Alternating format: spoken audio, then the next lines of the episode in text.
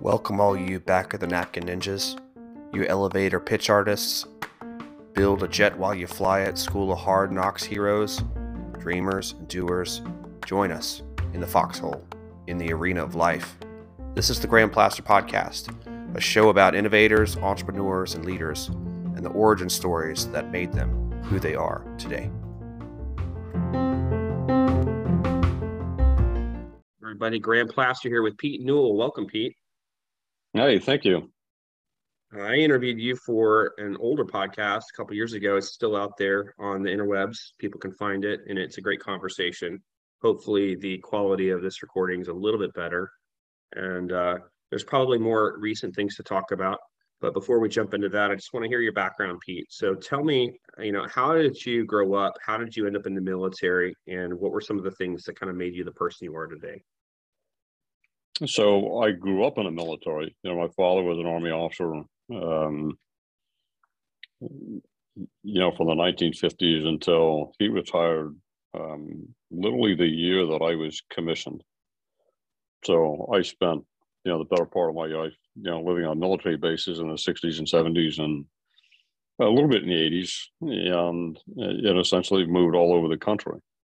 The you know, I went to went to high school in Fairfax, Virginia for three years, and then left there and moved to Fort Riley, Kansas, and you know, went from a high school that had five thousand people into it to a high school that had five hundred in it. Um, I think the you know, I would say both the, the terms of what makes you successful or, or, you know, how I got where I am. I would say it's just a series of accidents you know, Steve Blank and I had this conversation about serendipity, and and if serendipity keeps striking you on the head over and over and over again, you're you're doing the right thing. Um, in my case, I was a horrible, horrible student. I hated going to school, uh, and not because I'm not bright, but well, maybe I'm not.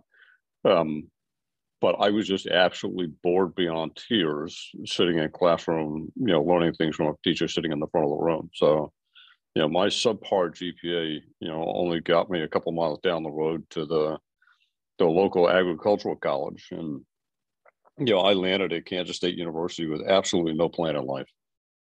But in, in fact, I was so bad that my dad came home one day with with brochures for um, a tool and die um, trade school, which he thought would be a really good idea for me. Uh, and then the next time he showed up with with was uh, with enlistment brochures for the military. So so absolutely not a lot of faith and expectation to me as as a kid. Um, I, you know, spent six years at Kansas State University. I will tell you that that the first three years I was there, I had no business being there. I had no idea what I was doing, no idea what I wanted to do. I was a crappy student and, eventually was invited to take a year off uh, by the university. And it was in that year, I was literally working three jobs and trying to stay afloat. You know, I worked in an ice plant, uh, bagging ice during the day and uh, worked for the local Pizza Hut in the afternoon. And, and, and on weekends, I was the doorman bouncer on a bar in a college town. And, you know, realizing that process that working for minimum wage sucked. And there was absolutely no way that I was ever going to get anywhere in life working 78 hours, 70 or 80 hours of work for, for minimum wage. And, you know, about that point, I also realized that, that I had joined the National Guard, you know, as, as a private, you know, right out of high school. And I realized that the environment that I was in, the discipline that, that it gave me, but the problems that it gave me every day was more attractive to what I was doing and I really decided that that's what I wanted to keep doing. So my drive to go back to college, yeah, and actually graduate was more a case of I really do want to be an army officer, and and I want to be an infantryman, and I want to do cool things, and that's what got me through college. You know, I literally took the first best, fastest degree program I could to to get the hell out of town and, and get my commission and get on the road to doing other things. Um, you know, as a as a military officer, I would say, you know, I don't know what made me successful. Uh, I like problems. I thrive on finding new problems and solving them and, and working doggedly into it. And, and quite frankly, growing up in the military in the 80s and 90s presented all kinds of different problems. No different than it is today. But, but if you thrive in that environment yeah, and you'll throw yourself into it, um, you will create value for people that, that they'll continue to push you in the right places. So a lot of that discipline, you know, my sense as a as an entrepreneur is is I've been I'll say this, and I'll say it often, I have been homeless before. Uh, I have known what it works to to work for nothing, and and not be able to get anywhere. So as an entrepreneur, you know, I could say my baseline is lower than most people. I did that and I survived it, and I'm okay. Um, so everything after that allows you to to look at um, risk and accept risks differently than most people.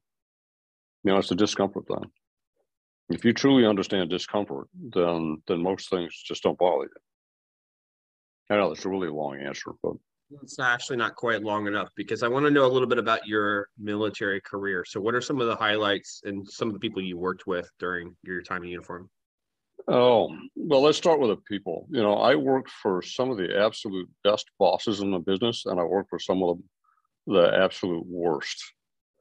So, you know, I started out as a lieutenant in the 82nd Airborne Division. You know, you know my first uh, battalion commander was absolutely forgettable, but he was replaced by a guy named John Vines. And you know, if anybody knows that I mentioned the word Vines to anybody in the military, they know exactly who you're talking about. You know, as a lieutenant, he gave me I would say gave me more crap. He gave me more freedom and the expectations to go with it than I think I've ever had in a job before. I was doing things for him that that majors and other units weren't allowed to do. Yeah, and it was just an absolutely amazing environment to work in. Um, I ended up, you know, leaving the 82nd and going to Europe, and you know, I, I, I went from an airborne unit to commanding a, a heavy mechanized infantry unit working for a guy who was absolutely the absolute worst battalion commander I've ever seen.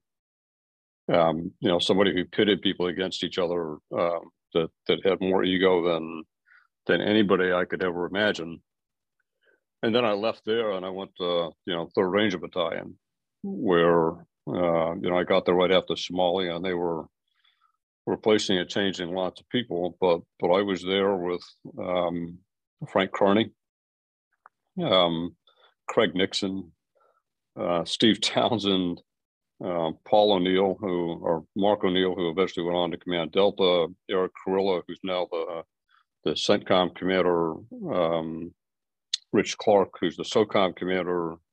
You know, just absolutely surrounded by absolutely tremendous people. And from there, I went to you know Fort Carson for you know a heavy other time. Um, I was in the Pentagon on 9 11. I was one of the the watch officers in the National Military Command Center. Uh, you know, in fact, you know, you see the movies about the guys with the keys to the nuclear arsenal and other things. That was me on 9/11. Um, you know, 9/11 leaves an indelible mark on you, particularly to be on watch that day and after actually to watch the the National Command Authority actually work uh, in real time and in crisis is is just an amazing thing. Um, I commanded uh, an infantry battalion in Kosovo. Actually, I took command of it in Kosovo uh, and then took it to Iraq, uh, where you know I was part of the First Marine Division in the Second Battle of Fallujah. Know, I, I think uh, our battalion left Fallujah with with now a Medal of Honor uh, seven silver stars and more bronze stars or violet than I that I care to remember. Later, I would uh, spend you know two fabulous years an observer controller at the Joint Multinational Readiness Center in, in Hohenfels, Germany, where where I really got to study the leadership of, of different units who were preparing to deploy. And I, even today in business, you know, that time as an OC, you know, has left an indelible mark on on how I observe things. Um, and then I spent, you know, another uh, couple of years as a brigade commander uh, of a brigade, you know, based out of Fort Bliss. But we spent a year in Iraq, uh, and then obviously I it, uh, the Rapid Equipping Force for the, the, last three years of my my career. So I covered a lot of ground, a little bit of all over the place. You know, uh, yet again, I, I think the yeah, whether it's it's um, you know, Petraeus, McChrystal, uh, Kearney, Vines, Townsend, Nixon, um, all of those people just left an incredible track record of, of you know great leaders to follow. And then I had this benchmark of of the absolute worst in the world that I could actually measure them against. So it, was an interesting life. So your last tour with the Rapid Equipping Force was probably a pretty pivotal uh, launch pad, you know, to to go from into you know hacking for defense and and everything you've done in defense innovation, right? So can you explain to some people that maybe don't know much about REF what that was and, and what you accomplished there? So the Rapid Equipping Force was the Army's response to its inability to get technologies onto the battlefield to solve problems that were emerging faster than the acquisition system um, could could recognize them and do something about them. Uh, literally, you know, an organization that was beautifully designed by Bruce Jette um, back when he was uh, the science advisor to the vice chief of staff of the army at the beginning of the Afghanistan war. Um, by the time I got there, I think they were stood up in 2000. I don't know. They were seven years into it. I was the fourth or fifth director. You know, it was a it was 120 people with a 160 million dollar budget and only one real boss, and that was the the vice chief of staff of the army. The General Chiarelli, who was the vice at the time, when I took the job, you know, sat me down in, in his own special way, said, if if your plan is to come in this office and blow sunshine up my butt about all the great things that are happening in the world, you're not doing your job. Because I want you to go out there and find things that are broken. I want you to fix them, and then I want you to come back and tell me why the army can't do what it's supposed to do and fix them themselves, and then I want you to help fix it.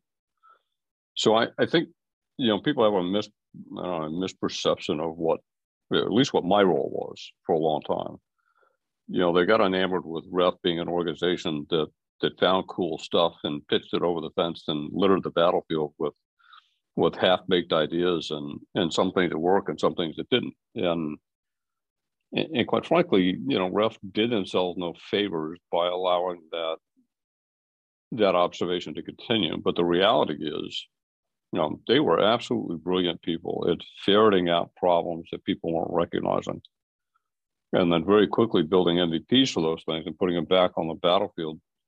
Um, first, to prove that the problem they thought they had was correct, and then second, to prove that there was a way to solve it. Unfortunately, you know, by the time I got there, they were really enamored with uh, just get stuff on the battlefield and and call it a day.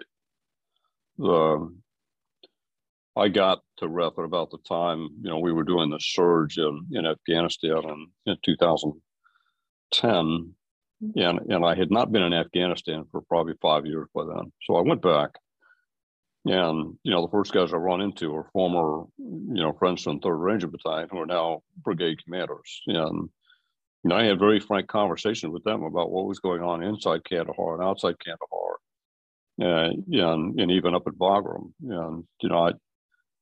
The first guy I run into is is Art Kandarian, who who commanded the brigade from the 101st, who thought they were going to Iraq and were turned on a dime and sent to Kandahar.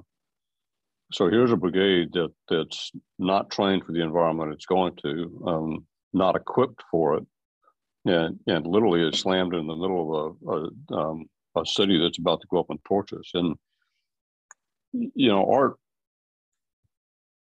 When I saw Art on the side of an airfield, he literally looked like a cadaver. He'd probably lost 20 pounds in five weeks yeah, um, and, he was losing soldiers at a rate that that I was it's still shocking to me. Yeah, um, and, and, literally when I asked him, you know, I've got the checkbook, I can do anything. You know, what do you want me to do? His, his art looked at me and said, I, because I'm tired of people asking me that question. I just want them to do something.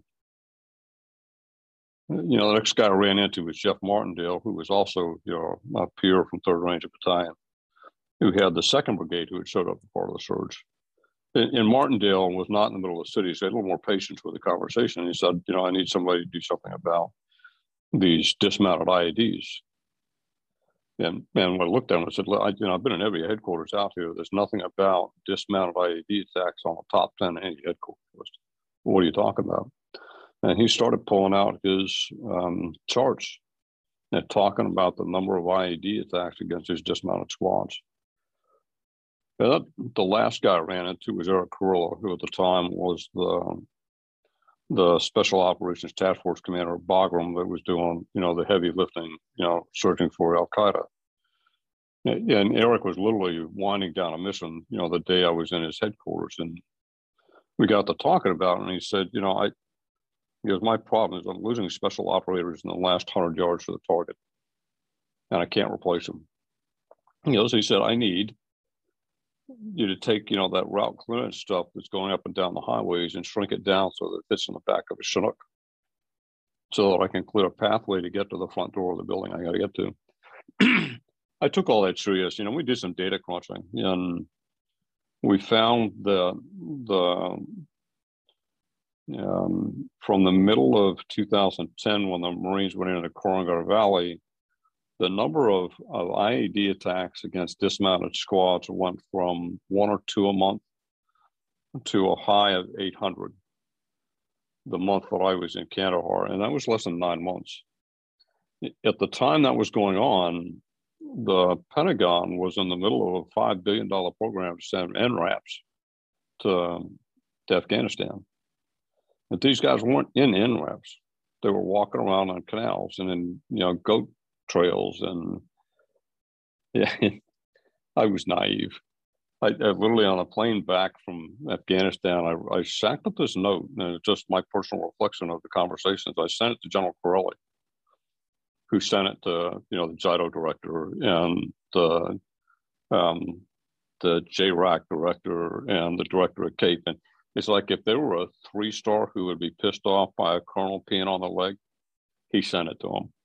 And by the time I landed, you know, back in DC, I probably had a half dozen um, not so pleasant invites to come explain myself to, to various general officers. And I laugh saying this, you know, my, my introduction to uh, the JIDO director, General Barbero, who turned out to be a great friend over time. Um, I really thought I was walking through a phalanx of knights as I walked through the building and his staff to get to his door and I was convinced one of them was going to gut me on the way through the door. Um, but quite frankly, you know, I got in there, and, and the conversation I had with the JIDO director was very frank. Um, and by the time I finished showing him pictures and charts and things like that, he said, "You know what? You could go solve the problem, and, and I will give you whatever resource you need to do, but go do it." You know, it's, it's a much longer story, but but I think that that one month period of time is my introduction to the rapid equipment force is completely flipped my expectation of what my mission was. And quite frankly it, it, that's the that's the scar that i keep scratching today is this this observation that that today problems emerge faster than we recognize them and and in the time that it takes us to recognize a problem and articulate it to other people recruit other people to work on it produce an mvp get it back in the hands of the the person that had it to convince that's the problem we should be solving and then produce a solution. We are killing people in the time it takes us to do that OODA loop you're watching it happen in ukraine right now to the russians. The russians are dying right and left because they cannot keep up with the speed at which the ukrainians are pulling tech on the battlefield and the Ukrainians are not a near peer competitor to the Russians. I have a theory. I'd be curious to know what you think. It's based on the fact that we've had a lot of technological advancement in the last, you know, two decades, uh, simultaneous to uh, waging, you know, multiple asymmetrical wars. Uh, so we have a tech native, um, you know, warfighter population and we threw a lot of money. After 9-11 we threw a lot of money at the problem right from different angles obviously through ref and other programs. So we have the proliferation of different types of innovation hubs and, and initiatives. Um, and i anticipate that we will see you know we're, we're at the point now where we're seeing a lot of these these guys and these men and women who have gone through this this period of warfare they're they're graduating out of uniform, they're transitioning. I think we're going to see a lot of them blossom into technology, uh, you know, founders.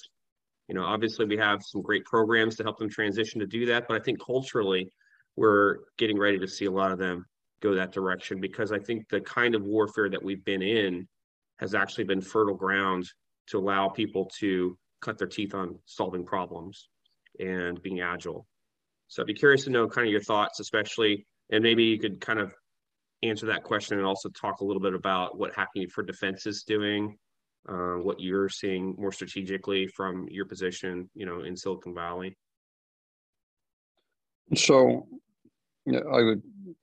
I'll back up a little bit, you know, to your comment about you know the value of veterans and people coming out of service and, and being involved in businesses. And, and, I, you know, I probably counsel two or three people a week who are getting ready to leave. They're thinking, you know, technology is something I want to do. Um, I remind all of them to to think about the things that made them successful as um, either non-commissioned officers or, or, officers in the military. It's not necessarily the fact that you were in the military as much as the your ability to discipline the process of solving problems and knowing when to react strongly to something and, and when not to react. It, it really those great hard and soft leadership skills that, that are so important. Um, so whether it's it's joining a startup or joining a scaling company or or joining a you know, no kidding large company, that that discipline, the problem solving process, the leadership skills, they're all critically important to, to companies. Um, it's not an accident, you know, that BMNT was started by you know a group of veterans. Um, we're probably you know less than a quarter veterans now. It really is a I almost said dysfunctional group of really brilliant people. It, it is it is a diverse group of, of very brilliant people um, who tend to mix their backgrounds really well together to produce something that that is really difficult uh, to get in most places. The the the part about recognizing technology and the problems and other things, absolutely. Um, taking it one step further, though, is the same problems that we see on the battlefield in most cases are represented in the commercial world as well. We're not really good at understanding that, but but for the folks who spend time you know, looking at the next thing and talking to lots of people, they find that that there really are a lot of similarities between the two. And then they realize that their background in leadership and, and problem solving other things is just as valuable working in that commercial space as it was in the military. Um, so that's one. I, I think the I would say that the challenge, particularly in the innovation space, and um, I can debate all day long whether we've actually thrown a lot of money at it. We've, we've, my humble opinion, we've thrown pissant money at it. We've never really done it seriously. Um, there's no. I, I didn't mean money in the innovation bucket per se. I was talking about like OCO funding. You know, after 9/11, there was a lot of spending on defense in general as well. Yeah, okay. yeah, yeah. Um, I, I think the the challenge we have and I'll put it this way: if you look at REF, which no longer exists, um, DIU, AFWERX, Naval X, even AAL, the people who stood those organizations up and the ones who were in it originally uh, are all gone. And I'm not just, you know, there's there's one guy left, and that's Steve Butow at, at DIU. Um, 90% of them are not only not in those organizations anymore, they're not in service anymore. So they did really great things standing these organizations up, and, and there was no place to put them. There's no profession in the military that connects the output of innovation to the input of warfighting. There's not a professional job. There's not a professional pathway.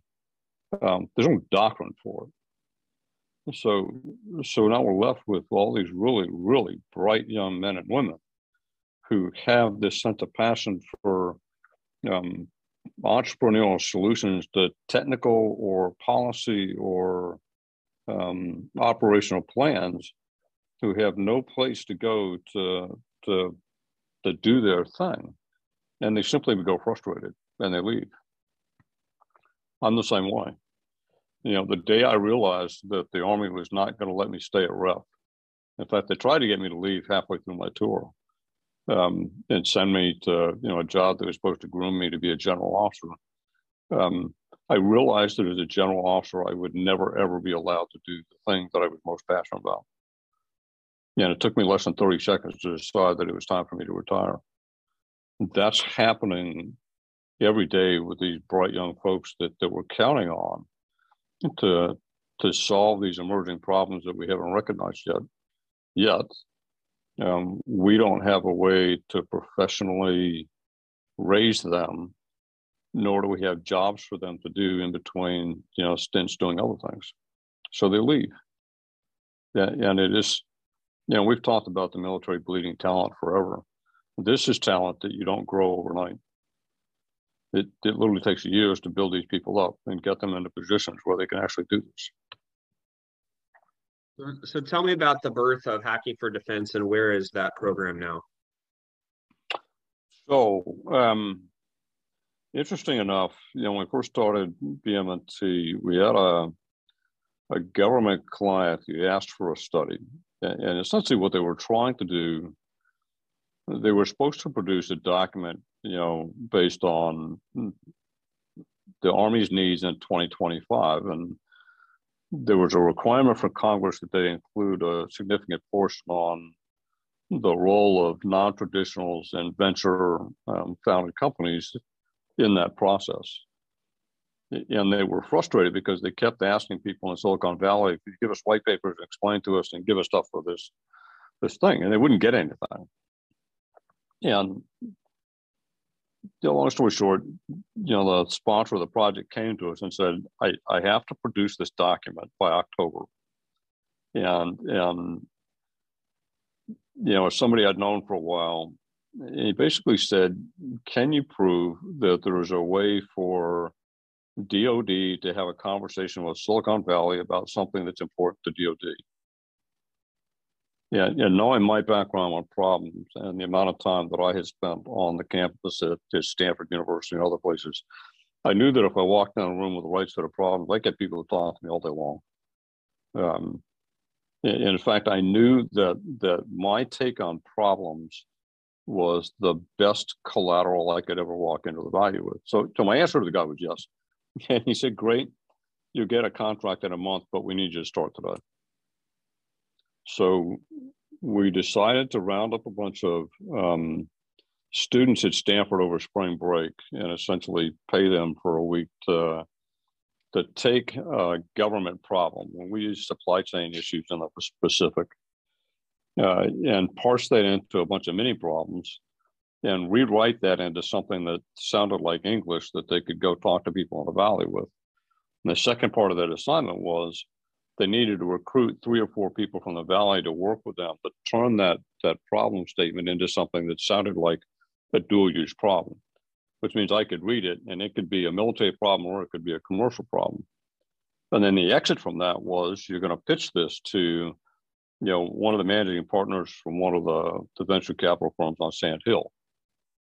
You know, and, and if they snatch it out of your hand and say, yeah, let me send this to my portfolio companies, you get an A, and, and we pat ourselves on the back.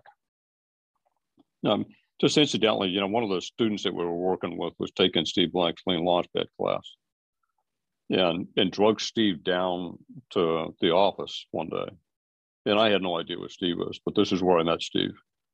Um, Steve and I sat in the office for what was supposed to be a 20 minute conversation uh, for four and a half hours on two dry erase boards. And Steve's actually, you know, he, he wrote out, you know, lean theory.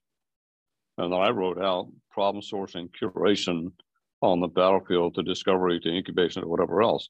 You realized that that what we had drawn on the boards was identical. He and I were doing the same thing. We just used different words. And to Steve's credit, you know, as he walked out the door, he said, you know, um, we're going to take everything I've done and we're going to solve the military problem.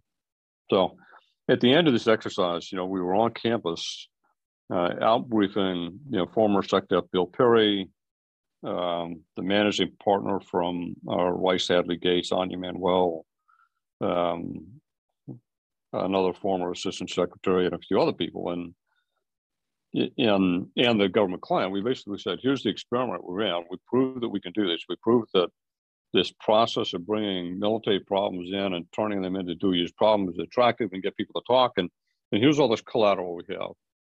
Best market research in the world on those four problems. Um, and then we looked at, Bill Perry and said, unfortunately, we used Stanford students over spring break to get it done. And Stanford students, when they go into class, aren't available to do this kind of work. So, so it's in our mind, it's not a scalable practice. And you know, we had a kid stand up in the room, had no military background. and said, said, wait a minute, had this been a class at Stanford, I would have taken it. And Bill Perry looked at Steve Blank, who had worked for Bill Perry at one time, and said, guess what? And, um, you know, we don't know. Nine months later, we launched this class called Hacking for Defense at Stanford when we set out to launch the class, we didn't know that Stanford would ever let us teach it. We didn't know that the government would give us problems. Uh, we didn't know that students would actually take it. Uh, but but surprisingly, um, we had uh, 14 government agencies bring us 18 problems for the first course. We had over 130 students sign up and register for a class that only seats 32. And, in Stanford not only let us teach it, but uh, um, Tom Byers, the head of the Stanford Venture um, Technology Program, actually became the sponsor. And I got to tell you, to get a new class into a university in under three years is like light speed. And we did it in nine months. Um, before we ever taught the first class, we had other universities come to us and ask if they could have the course guide. Of course, there wasn't one, which meant we had to write one. But um, we got through that first class, and it was amazing. And I'm sure you're familiar with, you know, Capella Space and and some of the other, you know, great, amazing companies that came out of it. But more importantly, the the students that took that class continued to work on government problems afterward. Now I would say, uh, you know, I tried to count the other night. I think there are five separate CEOs of companies today that are doing defense business who came out of that class. Um, hacking for defense was taught in 56 universities in the United States this year. Uh, I think four in Australia and um, 10 or 12 in the United Kingdom. And we eventually, because you know, we got to ask if you can do defense, can you do energy, can you do security, can you do homeland, can you do uh, climate? You know, there's a hacking for defense program, obviously, in the United States. Um, Homeland Security has a program for hacking for Homeland Security. Um, there's an energy program taught at Columbia.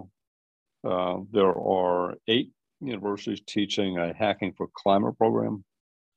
Uh, there is um, a hacking for health and human services in the UK, and a hacking for police in the UK. Um, and I think I'm forgetting somebody. I'll probably get one. Um, the bottom line is, you know, eventually we spun out a nonprofit called the Common Mission Project, which does the the academic um, administration of the hacking for courses. They certify the instructors, they deliver problems to the students, they look at the quality of the universities, and they look at the um, the actual way we teach the course and ensure that we're, we're actually improving the course over time. The the critical output of, of the H4 programs, as much as I love the companies that get started and other things, is we are um, teaching young, brilliant college students about entrepreneurship while they're also solving critical problems for our country, which is another form of public service or civics or something else. But, quite frankly, these students are learning about how our government and our world works in a manner that, that they don't get in any other place in their education. Um, the Stanford students that take this course will tell you that this is the hardest course they take in their Stanford career, but also the most rewarding because it allows them to, to use everything they learned at the university, every network they built, to work on a real problem with real people, produce real solutions that, that gives them real experience that leads to a better job.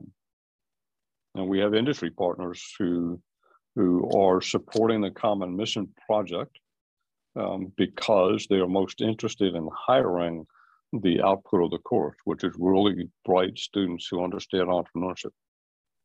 So, how have you navigated two different things that are kind of hot topics right now? You look at the trusted capital marketplace and the concern about intellectual property, you know, um, protections around national security innovation, um, especially in the university environment.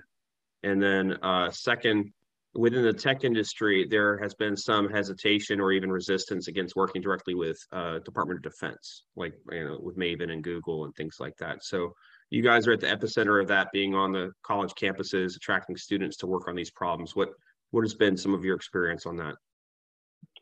So those are um, while they both sound like very simple um, concerns, they are massively complex. And I'll start with with the IP slash trusted capital marketplace. The the the brutal reality of the marketplace is that if I'm a startup and it goes to raise money, if I don't raise enough money, my startup fails. If my startup fails, I probably go bankrupt.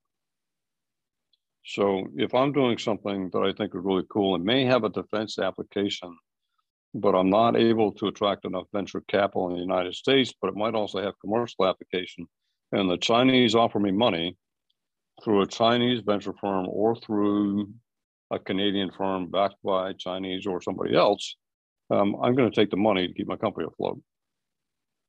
Um, yeah, I tell you, it's the most frustrating thing in the world to watch. I, I, you know, the example I use all the time was a company called Alta Devices. And while I was the REF director, I was working on um, energy problems on the battlefield. And Alta made thin film solar that was that was so thin I could put it on top of um, Puma UAV systems wings and double the, the payload capacity or the length of flight time for Puma. And I literally went in to write um, Alta a $2 million check for their entire production line uh, for what they were producing one year to do stuff. At the time, they were doing a Series C raise. Well, the Series C raise failed and they were bought by a Chinese company. And the second the Chinese bought them, I couldn't write them a check. Had I got that check to them while they were doing the raise, it might have attracted more U.S. venture dollars. But for whatever reason, that you know the timing just didn't make it. You know, it was ten years before Alta came back and was able to to actually do government work again, simply because it was a Chinese-owned company. The so so it's a very real problem, um, and I think it's it's less about trusted capital. Yes, when you take money from another firm, you ought to know where the money came from.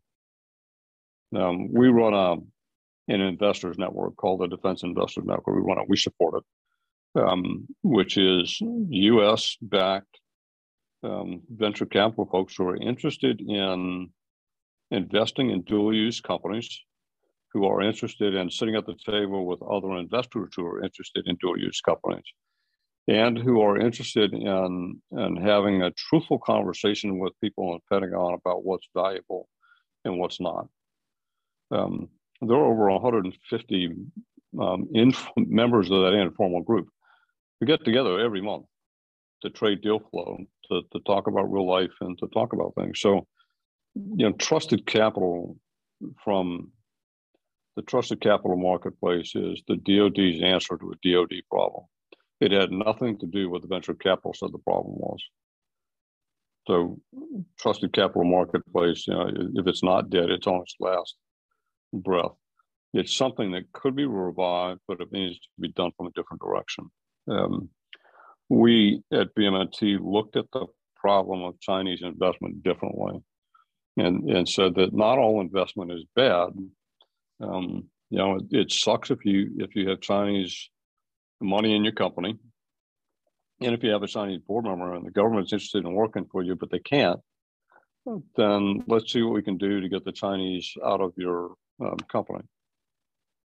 So, so with Heather Richmond in, in the charge, we created a, a private equity fund that is is focused on removing uh, Chinese investors from companies who the government wants to do business with.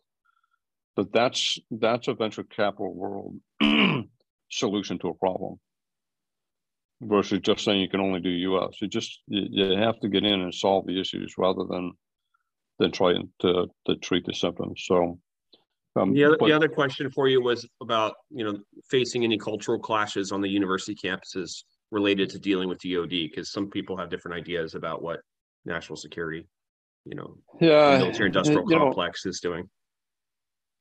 It pops up every once in a while, and, and the first thing that that we have to disavow people: universities are are cut and blanche open campuses and and we're very careful, particularly the hacking for defense. You know, because we take problems for not just DoD, but the NSA, the CIA, lots of other people bring problems in the classroom.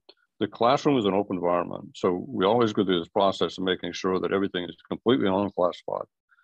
Um, the the challenge, I think, when it comes to the research being done at the universities and the part that I think sucks is if the Chinese are capable of stealing our IP and using it to build something and then scale that thing faster than we, the people who originated, can, we have a different problem.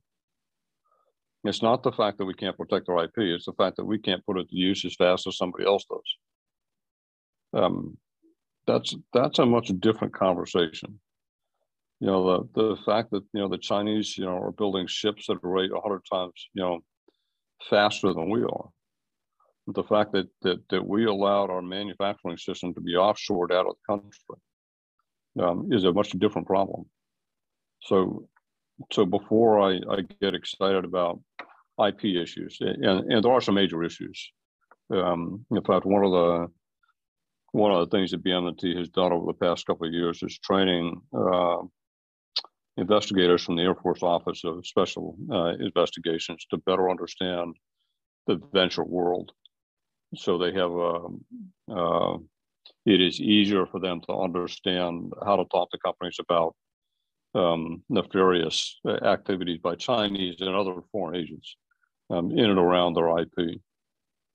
Um, but that education process of, of getting people to recognize what the environment really is and how to talk about it and, and how to look for the signs of things is, is critical. Um, you don't get that education, you know, sitting on a, a military base. Um, you get it by actually getting out in the weeds with people and actually, you know, seeing how things are done. Um, so the IP thing is an issue. I, I think it's it's not the biggest issue that we could solve, but but one that, that requires constant vigilance. What um what would you say that you're passionate about right now? You know, given the growth of hacking for defense and a couple different initiatives at BMNT, what what gets you up in the morning? Well, I think the the big one now is is we're looking at um, doctrine.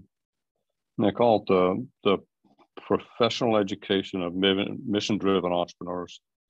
You know, this the past six months we've taught actually um, two the first two courses are what we call the Innovation Navigators course for the Navy, uh, which has really been the blueprint for how do you teach uh, senior level folks how to not just support innovation, but but create innovation ecosystems and sustain them so that there are meaningful activities in their organizations uh, and how to turn them into a profession. The extension of that is actually creating. Um, it's a conversation that Steve Blank and I and Joe Felter I had last night is about creating a master's degree program in our defense colleges and universities in, in national security innovation. Is how do we turn entrepreneurship or mission driven entrepreneurship into a profession inside the government, inside the public service um, space, where we have people, you know, we have more problems than we can get to. But the discipline that comes from from this system we built with the innovation pipeline um, and H4X and hacking for defense is is this discipline is, is something that can be regulated and taught and, and people um, trained to do. It, it's a, and I'll say more of a social problem. It is, is how do we get the people we need connected? And then how do we get um, not just the operators and the entrepreneurs to understand it, but also those people who aren't entrepreneurs you know, we started calling them navies is how do you get contracting officers and acquisition officers and finance people whose daily job isn't innovation to actually understand when the innovator entrepreneur shows up, what it is they can do to actually help them rather than than not know what to do with something. So they're really working hard on the people side of this. And what are some things? I, I think you guys just produced a book, right, uh, for the Innovation Navigators course. It might be good yep. to recommend to people. Is that available in um, public, or is that just for the course? Uh, no, actually, um, Sabra Horne, who is the the course director, is literally as we speak. I think she's she's typing. Um, we will put out the second edition, which is you know really the final version of it, uh, sometime in May. Uh, we plan to make it publicly available, uh, so you'll be able to snatch it off on Amazon. I, I'd like to say it'll be early May. Sabra says it'll be early May. Uh, I'll be happy if it's after Memorial Day, but but the Innovation Navigator book will go out. Uh, Steve Blank and I and uh, Steve Spear, an MIT professor, are working on a book uh, really aligned with the innovation doctrine. Um, I hope, fingers crossed, that we'll have that book done by this fall um, and published through uh, Wiley and Sons. Excellent. And what are some um, ways that people who listen to this podcast can get involved with any of the programs that you're doing? So first and foremost, I think I have uh, recs for probably uh, 12 more employees in BMNT out. So if you go to bmnt.com jobs um, and hit it, uh, whether it's running the Hacking for Defense program or Homeland Security program or working with highly technical programs at uh, the Defense Logistics Agency or um, you know other classified Air Force stuff or working with NavalX or um, you know half dozen other folks. Um, the work at BMNT is fantastic. It is you know professionally rewarding. Uh, it is um, a huge growth industry. The uh, the Common Mission Project is as well is is still looking for a few people as it expands uh, into other places. Um, there's also a great need for uh, mentors and advisors in the classroom you know, as we expand all these H4 programs, whether it's climate or homeland security or energy or defense, um, with with over 60 or 70 classes across the United States taught every year, um, there is a, a huge demand for problems. So if you're in the government space and you have problems, and you want really bright, um, gifted university students to work on your problem for you, um, we want your problems. Um, if you have time and you want to donate that time to working with those types of people to help guide and mentor them through the process, um, we need that.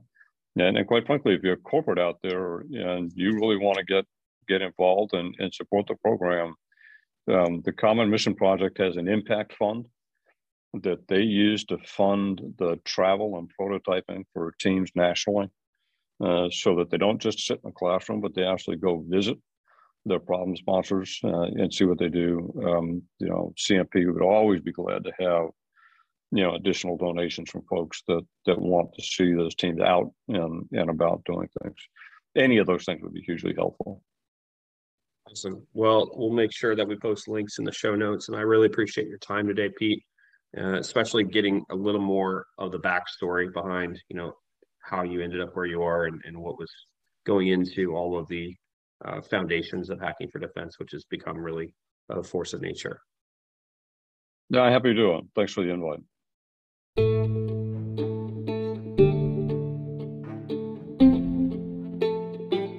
Hey, thanks so much for listening to the show today. I'm Graham Plaster, and you've been listening to the Graham Plaster Podcast. Get show notes and more at grahamplaster.com.